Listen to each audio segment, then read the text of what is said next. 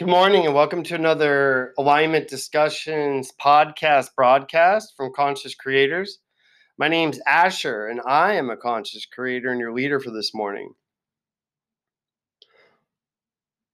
Our purpose as conscious creators is to fulfill fundamental human needs and guide others who have a desire and willingness to do the same. These fundamental needs include security, connection, community and intimacy, as well as communication, creative expression, sensation, progression, and reflection. The conscious creators process is outlined in the following set of measures. First, we acknowledge habit patterns that undermine our purpose. Then we gain awareness of those habit patterns that undermine our purpose. And we share the effects of supporting those habit patterns with another person. That completes the triad of awareness. Next, we move on to the triad of desire, which begins with the fourth measure of beginning to cultivate a curious and receptive mind. Then we move into accepting the possibility of new life affirming experiences. And then we round out the triad of desire by choosing to bring our perspective, our attitude, and outlook into alignment with our primary purpose. And then next is the, the triad of willingness. The triad of willingness begins by committing to acting upon the insights of a conscious and creative mind. Next, we create space by releasing what no longer serves us. And then we round out that final triad of willingness by consciously creating new life affirming experiences. We meet regularly in order to cultivate a community based upon mutual fulfillment. We come together in a sincere and intentional space to help each other with the singleness of purpose that might otherwise be unavailable. The way of the conscious creator is the perfect companion process for anyone engaged in therapy, healing modalities, 12 step work, and more. To expand on this, I'm going to read uh, from our attachment addiction handout. We view addiction as a type of attachment disorder. Survivors of trauma and neglect have trouble establishing and maintaining healthy bonds. Having inadequate tools to address our lack of connection, we often forego intimate bonds and attach to things instead. These rituals of self soothing become our habitual patterns. We define attachment addiction, as a habitual dependence on a mechanism in order to compensate for a lack of connection. Alcohol, sex, food, drugs, money, codependence, self harm, social media, hoarding, anorexia, and perfectionism are just a few of the mechanisms we engage in habitually. The root cause of attachment addiction is not the drink, drug, or roll of the dice, but rather a hidden attachment to our ideas, narratives, and beliefs. The process of reconnection and wholeness can only begin by acknowledging our unknowing yet active investment in seeing ourselves as crazy, sick, or somehow broken. We are not crazy, sick, or broken. We simply support beliefs that make us feel like we are crazy, sick, or broken. Once we are able to see that, we can begin to address those self defeating beliefs. Medicating these lies will never connect us to the truth.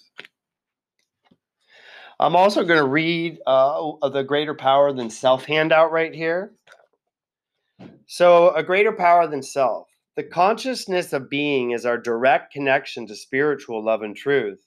It's very practical and accessible. It's beyond the man made realms of right and wrong. It is neither a God that reigns in heaven or a devil who reigns in hell. It is unaffected by fear, doubt, and conditioning. A greater power than self or a greater perspective than self avails us an expanded sort of spiritual awareness. It allows us to see through eyes of love rather than fear. The merging or combining of parts into a whole is called integration. When the consciousness of being and the consciousness of self are integrated, a greater power or perspective comes into focus. Through this GPS, we access spiritual insights that help us to recognize and embrace opportunities for growth and expansion. This happens by sustaining an internal connection to what we are. The consciousness of being is what we are. The con- and I'm adding this. My, in my experience, the consciousness of being is my own direct extension of infinite spiritual love and truth within me. All right, and finally, I'm going to read about meditative mantras. Um, where is that meditative mantra handout? All right, right here. All right. So meditative mantras. This is the whole crux of, of our process. This is the part that really helps us to connect to that consciousness of being within. It helps us to get back into alignment with infinite love and truth within us. And when we're on that spiritual surfboard, we're able to recognize fear and control for what it is when and we can we don't need to attach to fearful thoughts. We don't need to control circumstances because we, we are actually in alignment and consciously connected to true power. And when we have power we don't need control a lack of power causes us to need control all right so finally meditative mantras People in active addiction struggle to establish a consistent connection to a greater power than self. After some addicts achieve physical sobriety, many find that their disruptive thought patterns create challenges. This diminishes the quality of their recovery and increases their chances of relapse. In order to sustain conscious contact with the greater power than self, recovering addicts will need to become responsible for the mental effects of past traumas.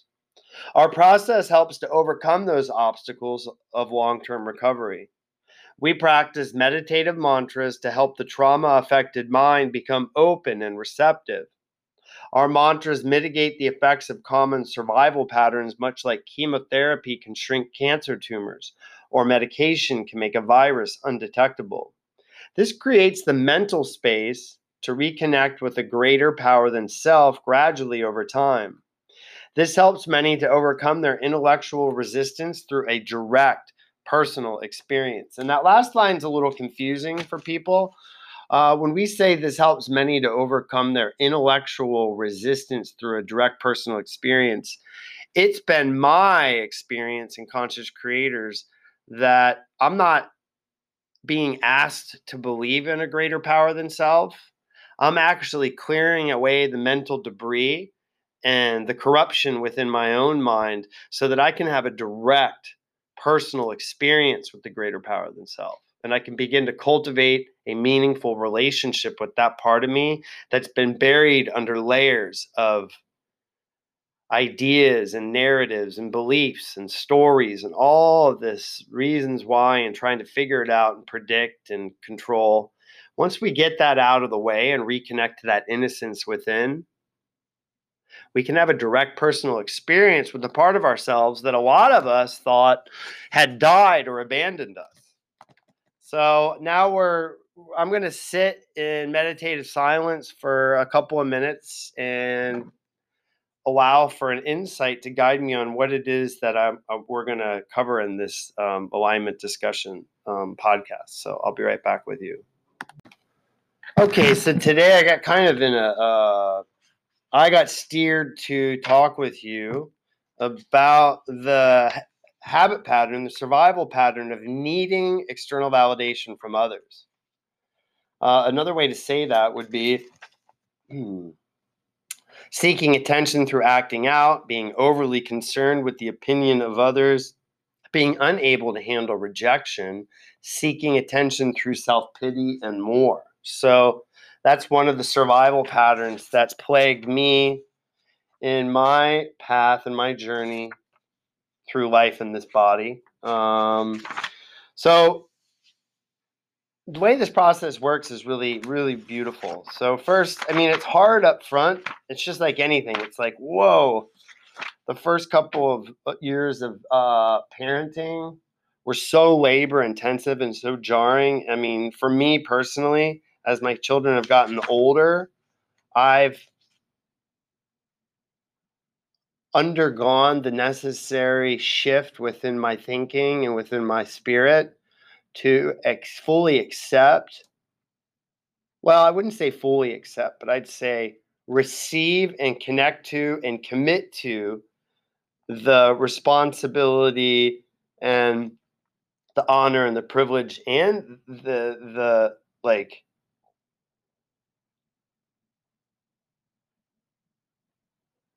responsibility and commitment of being a father. And in the beginning, the first few years, it was just jarring. It was, uh, in a way, traumatic. It wasn't traumatic to, in the sense of like someone's beating me or abusing me or hurting me, but it was traumatic to my old way of thinking. It was traumatic to a very self centered part of myself, self centered part of me a part that only thought about me and only thought about me to the extent of being narcissistic. Everything was about me. And then I had children presented to me, and I started to have to take care of them. And diaper by diaper, bottle by bottle, I was able to begin to get outside of myself and get outside of my thinking. And so, what happens when you are for what happened for me by being presented with the opportunity of fatherhood and then leaning into that and starting to embrace that and starting to connect to it and bond to it and commit to it and fully embrace it, I had to let go of a lot of thinking patterns and survival patterns that didn't serve me anymore. And so throughout that process and early parent parenting, parenthood, I I mean I can remember taking a billion pictures and posting a billion pictures of my kids every time I was out with them somewhere. And in hindsight, I can almost see that those were cries for help. I I love my kids and I was good with the girls when I was small, but inside of me I was holding my breath and holding on for dear life and I was very isolated and I was very alone and I was scared and I just didn't know what was going on.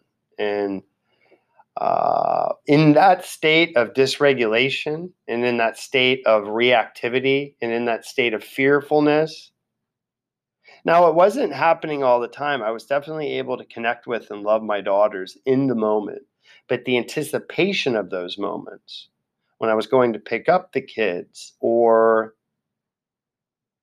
when we would be take I would be taking them somewhere to meet other parents or other things. I was really self-conscious. I wasn't grounded in who I was. I hadn't become who I am. Like parenthood really forced a lot of childlike thought patterns and just all kinds of thinking patterns to slowly just pass off the scene. And in the beginning, I was very much addicted to external validation. I would post a m- bunch of pictures on mm-hmm. Facebook to make it look like I was just this amazing father with my two little kids. I was flexing my kids hard. and part of that was I really needed that. I needed my ego, who had bailed on every intimate relation up to that point. I needed my ego to buy into this. I needed my ego to cooperate and to participate in this new opportunity for growth and expansion. Without my ego signing on and jumping in, there wasn't going to be any parenting experience. I know what that part of me is capable of when I don't fully acknowledge it and bring it into the creative process it sabotaged many other opportunities for growth and expansion in the previous decades. So I had an intuitive sense of what I was up against. And I know I knew that I needed to work with that part of me. And one of the ways I worked with that part of me was to really be ego and and and kind of it was a really interesting integrating experience because there was definitely an awakening of the spirit and there was awakening of like this like this paternal energy this this the parenting energy that was awakening in me for nurturing and caring for something else and i'd never had that before not with a cat not with a dog not with a friend not with a sibling not with a parent I just, um, and there's no judgment in that. I just never had that activated in me. And so that was activating in me and it was integrating with my ego identity. And there was a million pictures every time I went out, and it was constantly like, "Oh, here's uh, here's Asher with those babies again," and they're cute babies, boy. I'll tell you what, my higher power. It's like I would have been the saddest fool. You know, there's the there's they, the Bible talks about people having great possessions, and I think it was the foolish king or the foolish there was a king who was so foolish because he had the whole world at his feet and he had such a great possession, he wouldn't let go. And he couldn't embrace this gift that God was giving him.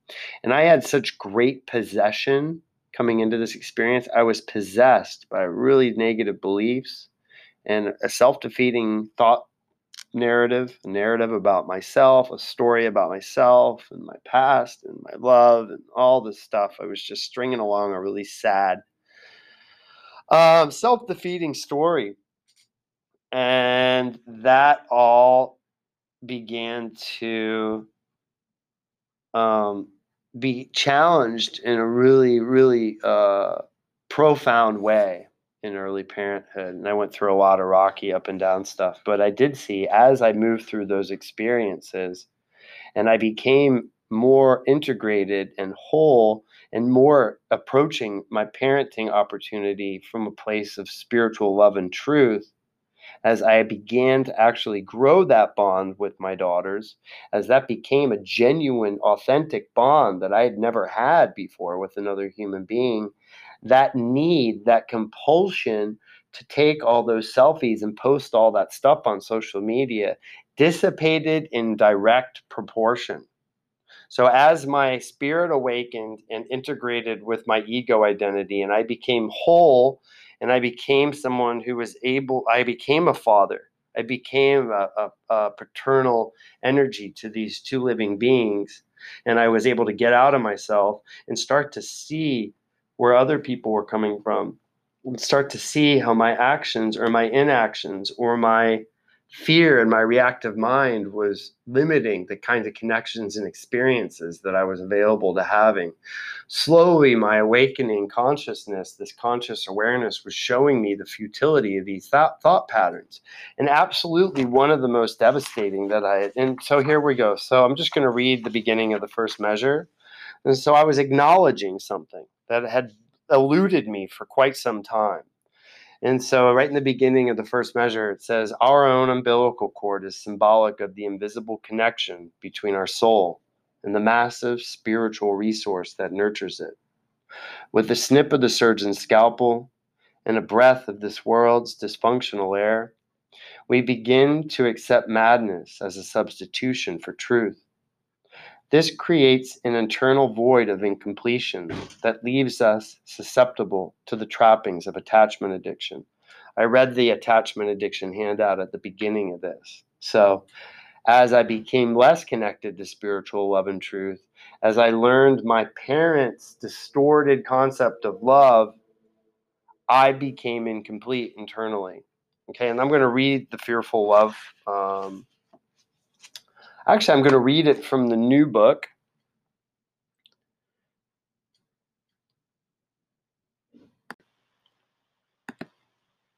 Small children have yet to learn about a type of love that is painful and ends in disappointment.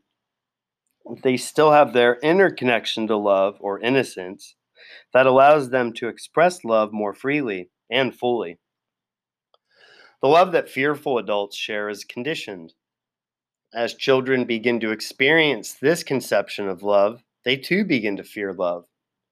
Fear keeps the presence of love in the future, never to be realized, or in the past, never to be felt again. The fearful mind of an unconscious creator views love as a possession or a destination. Nothing could be further from the truth. The truth is that love has no agenda, no goal in mind. Love is a simple gift that we seldom take the time to give to ourselves or receive from others. The meaning that we attach to our experiences of lo- expressions of love shapes the sad story that our lives so often become. With every new chapter, we place yet another condition on love's expression. As we accept such conditions as truth, it becomes increasingly difficult to create authentic experiences.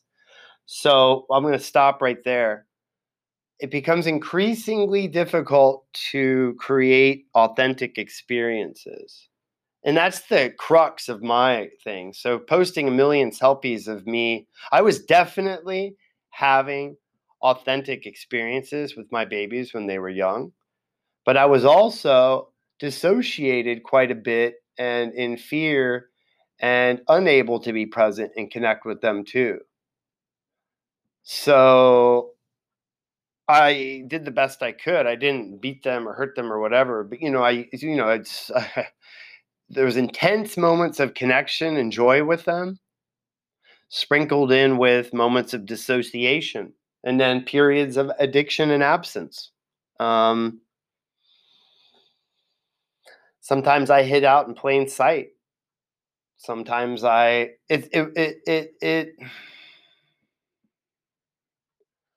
I had learned that version of love that I just described to you there. That's what I grew up in. My parents were there. There was people providing for me, but it was the loving bond and the loving connection, that nurturing energy.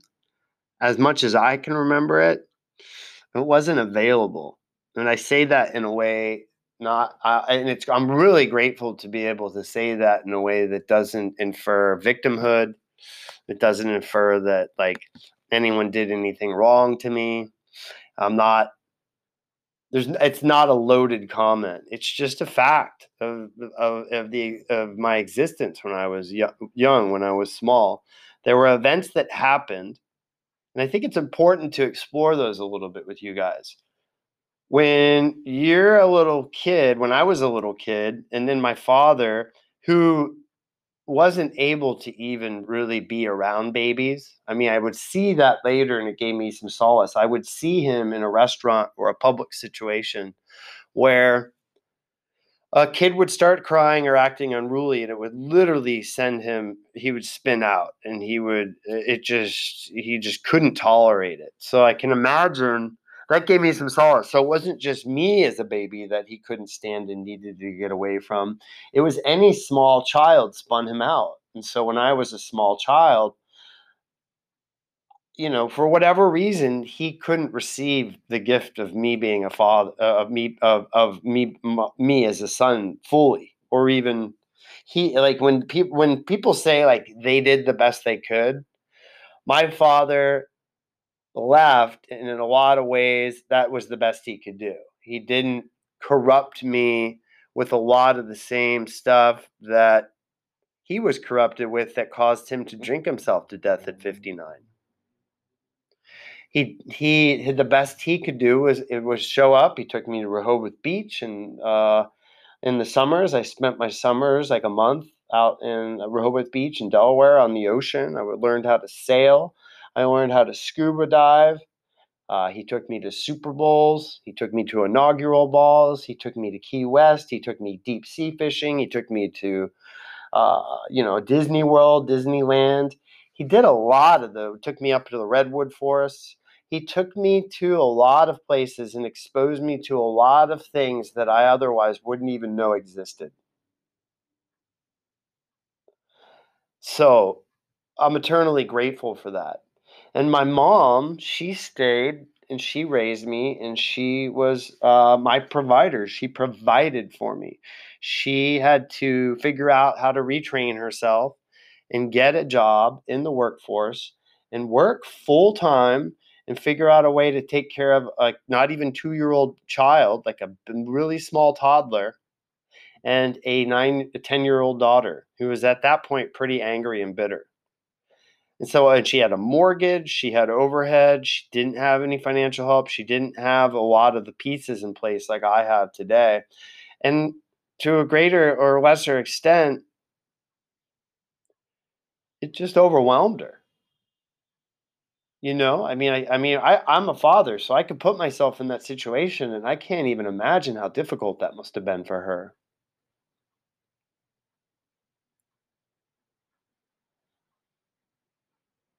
And I'm really grateful that she stayed with me. You know what I mean? That she did get sober and she did keep trying and she, you know, that she did marry Bob and that Bob came in and provided so much. Bob is my stepdad, but provided a lot of stability. No, he wasn't available to me in like a, a fatherly way, but you know, he allowed, he brought stability to our family. He brought a paternal presence into our lives to a greater or lesser extent, he did kind of what um, my kid's mom's partner did with my daughters. In a way, I recreated that same abandonment, but I stayed. I couldn't receive my kid's mom. I couldn't receive her. Uh, it was just too much. But I took the kids on and I just uh, took focused on taking care of my children on my days and I let her figure out what she needed to do. And I'm eternally grateful for the person that I ended up moving in with, my roommate and her partner. I mean, it, the universe, my higher power, her higher power, provided both of us with amazing people. I mean, her husband's incredible. And I'm I'm eternally grateful that my children have that kind of a presence with their mother at that house. And I'm eternally grateful to my roommate that I've been with for 10 years because she provided a very stable environment while I went through some profound changes over the last 10 years. And ironically, both of those people, it's funny, both of those people have the same birthday.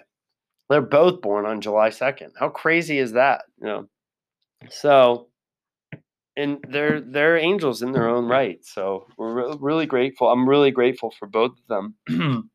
But the reading on fearful love is really important because when I got when in early fatherhood, I was very much programmed and hardwired to support and love in the way that my parents had loved, or love in like a trauma bonding or a fearful way, or a, a way of like a, a fearful someone's going to leave me, or someone's not going to accept me, or someone's going to be erratic and um, it was like a it was like a insecure attachment kind of love. And so that was what I was programmed to share. And I'll just say right now, I was presented with those two beautiful souls, my daughters. I was presented with an opportunity to remember love's true nature. I was presented with an opportunity also to condition them in a similar way that I'd been conditioned. You know, a lot of times what happens when a baby's born and brought into the world, you know, with the snip of the surgeon's scalpel and a breath of this world's dysfunctional air, parents begin to project their madness upon a child rather as a substitution for spirit for loving and nurturing them. So they don't mean to do it. Life's moving fast. Mortgages need to be paid. Cars need to car payments need to be made. Food needs to be on the table. We need to survive. And when there's just a single mom or a single dad who's juggling all those plates in the air and they have to do all those things for a child, needs get unmet. Feelings get hurt. Things get misunderstood children create narratives and stories about themselves and the world. And it's a subtle and persistent type of trauma that we have accepted just as part of the human condition for for a long long time you know for better or worse it's like if we're if we don't have awareness of other options that are available to us we're going to hurt ourselves we're going to hunker down and we're going to be a single parent. We're not going to go, hmm, I wonder if there's other single parents who are also struggling. I wonder if we could start a village and get a community going where there's like three or four of us and you know we all help each other and we support each other and we grow together and we you know we we provide we bring that balance and that stability to our experiences and we commit to one another in a way that uh, because we all have we all share that that's the, the bond we all share the same wound and we all share the same vision that shared vision of fulfillment Well, we all see that these fundamental needs for love and intimacy and creative expression and community, all those kind of needs that we talk about in conscious creators are absolutely essential. And we support each other in fulfilling those needs from a place of understanding because we all share that wound of the human condition. We all were conditioned by the previous generations to love in a certain way and to survive in a specific way. And those patterns of survival, we have the conscious awareness in 2021 to see that those patterns of survival are inadequate and they're keeping us from fully expressing love in ways that are really meaningful and important to us. So people from my mom's when I was a child, that generation didn't have that awareness. That wasn't an option. It's barely an option now. You know what I mean? I think it's really, really important that things be physically demonstrated here on earth. Um, and there needs to be a demonstration that needs to be modeled for people to be able to come and see it and understand it and see how it functions. And there's people that need to kind of sign up for that and decide and commit to growing through that experience because a lot of stuff comes up when we have to work with other people.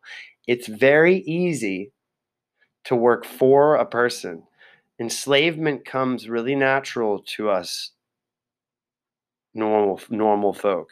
We can work for someone or someone can work for us, but working with others, with, not for, is a profound challenge and it requires a complete readjustment and altering of our patterns of thought and thinking and action. So I have traded in this pattern because I only have like 10 minutes.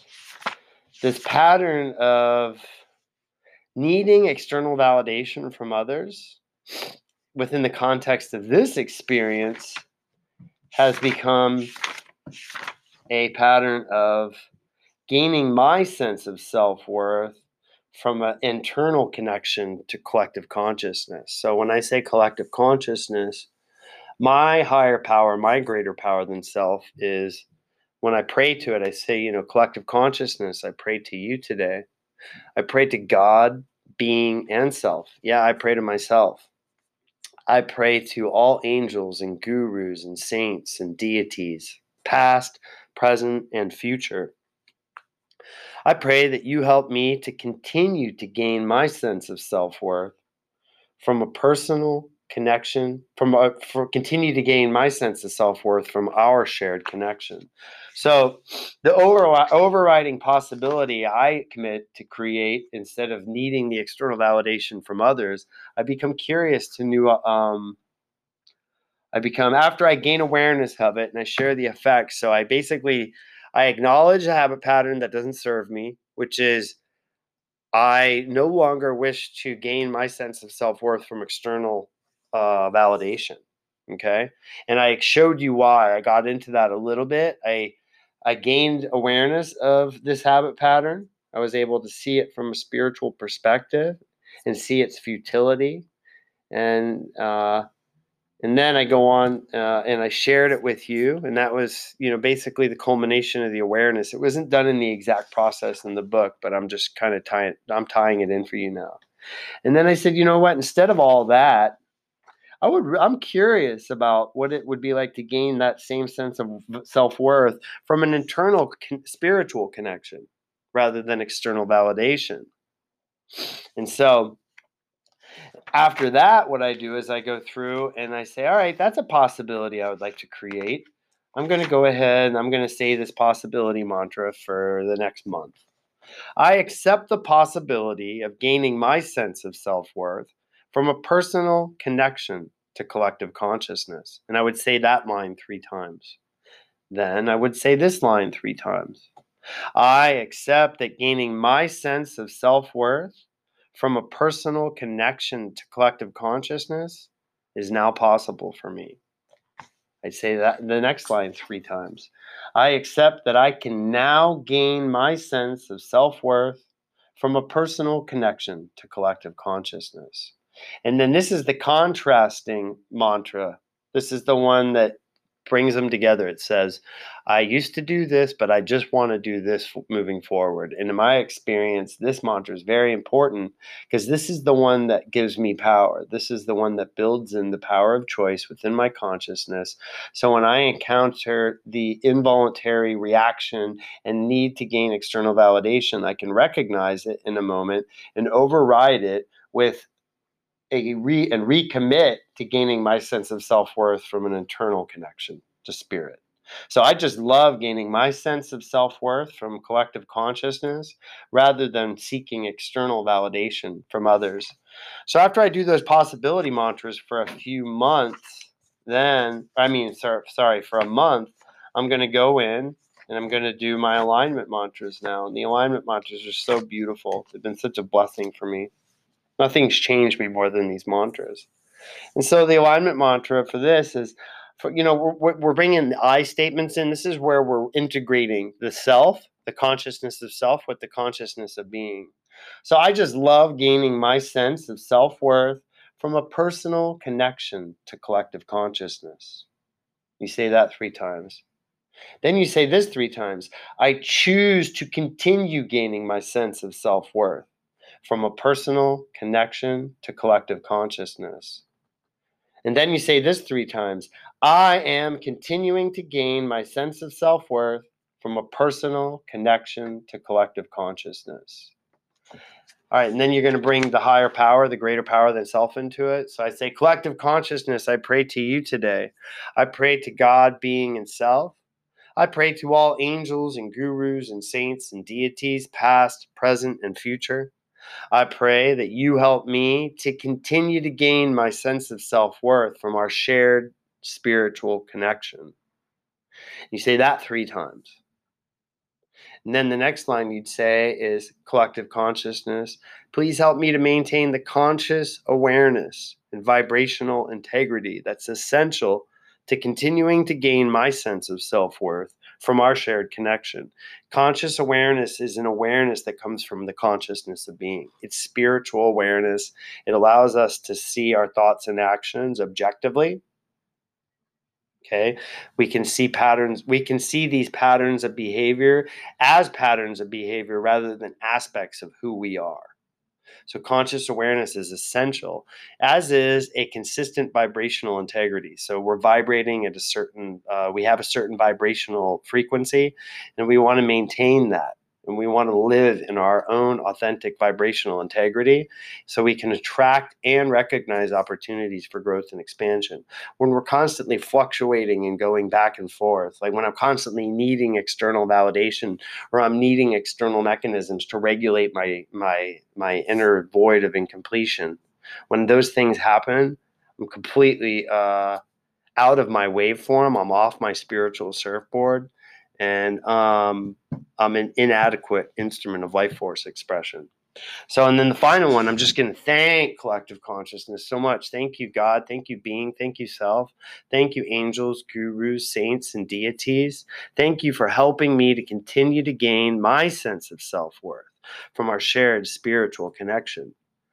And just to follow up, my children are eight and a half now, and I might post a picture of them every week or two weeks just when it when I'm moved to. But the more that I've taken it on and become their father and become bonded with them and become connected to life, the less I've been posting because I don't need that. I, it, you know, my eh, internal connection, my internal spiritual connection, as I've reunified internally and spiritually, the, the the compulsion to get external validation through posting pictures on social media has dissipated in direct proportion. So it's been really interesting to watch that because I I was looking back through my timeline. I mean, I don't even have internet on my phone. I, I I've taken Facebook off my phone. Like I just don't want that in my life. I'm so interested in connection because the connection with others and with spirit is the only thing that's powerful enough to keep this attachment addiction that I struggle with in remission. So anyway, that's what I got. Um, thank you so much for tuning in today. Um, we'll have another broadcast, podcast, broadcast on Thursday and Wednesday. So hopefully you'll tune in for those as well. Thank you.